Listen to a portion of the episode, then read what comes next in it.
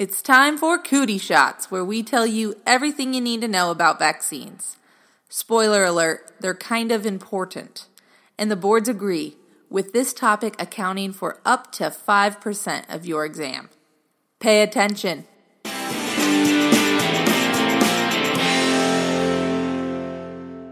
Okay, today we are going to cover the pneumococcal vaccine.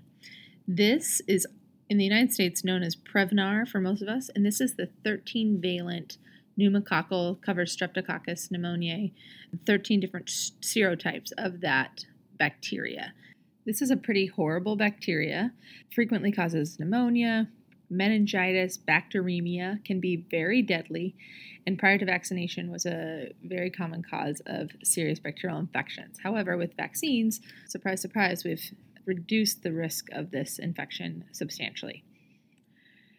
The current recommendations for vaccines for the 13 serotype vaccine, so Prevnar, is at 2, 4, 6, and 12 months.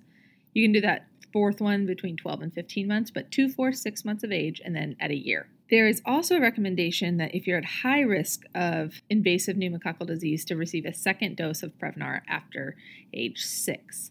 It's important to remember that people without a spleen, so immunocompromised people, especially those with without a spleen, with functional asplenia, like seen in sickle cell disease, transplant patients who are immunocompromised, HIV patients and any other kind of immune deficiency patients, those patients should actually receive an additional pneumococcal vaccine, which is the 23 valent vaccine, which has 11 additional serotypes that the Prevnar does not. So, immune deficiencies, they should receive this 23 valent vaccine at age six. And additionally, five years later as a booster vaccine to make sure that they are adequately covered against this. As a reminder, asplenics and functional asplenics are at increased risk of pneumococcal disease because it is an encapsulated organism in which the spleen is uh, one of our first line defenses against this.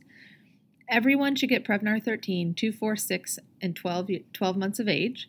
And then if you have immunocompromised status, you should receive the 23 valent vaccine at age six as well. These, the Prevnar and the 23 valent vaccine, have to be received eight weeks apart. Just FYI.